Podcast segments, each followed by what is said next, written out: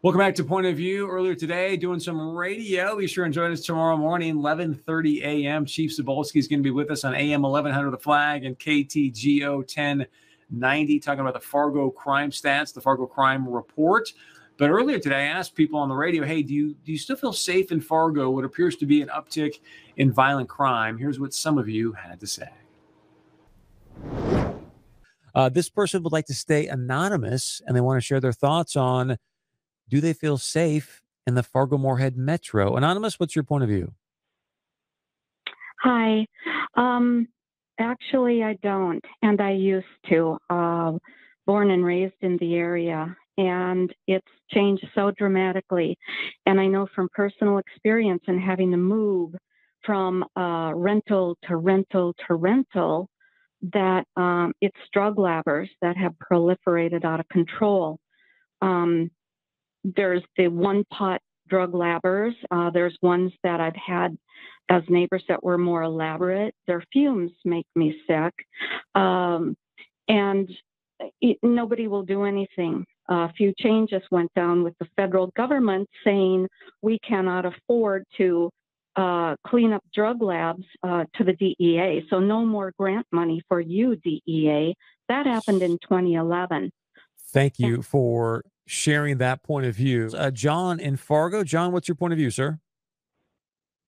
You hear me okay? We got you. Okay, there. Now I can hear you a little better. Yeah, I'll tell you, I'm not overly impressed with our latest police chief. You know, hearing some of this, I'm curious to see what our crime statistics are going to be.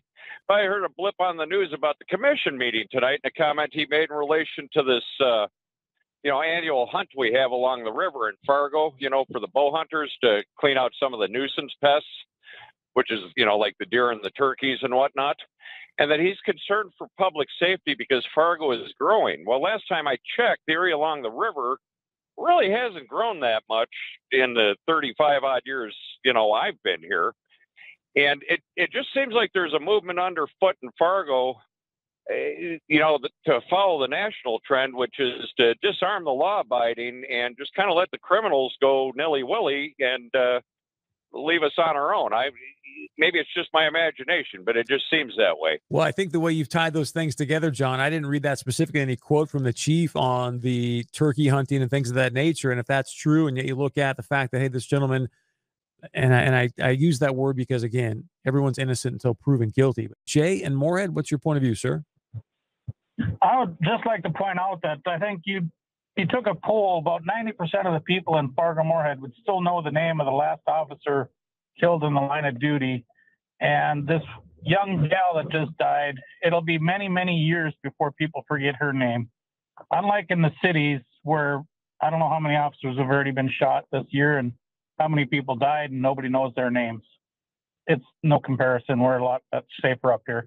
Jay, thanks so much for sharing that point of view. And I agree with you. I mean, there's, in comparison to what's going on in Minneapolis, St. Paul, I don't even think you can make a fair comparison, even if you did it per capita. Now, the data could prove me wrong. There's no doubt about it. But I know for myself personally, I feel safe in town. I feel comfortable walking around different places, going different places. Now, I don't really go out that much anyways.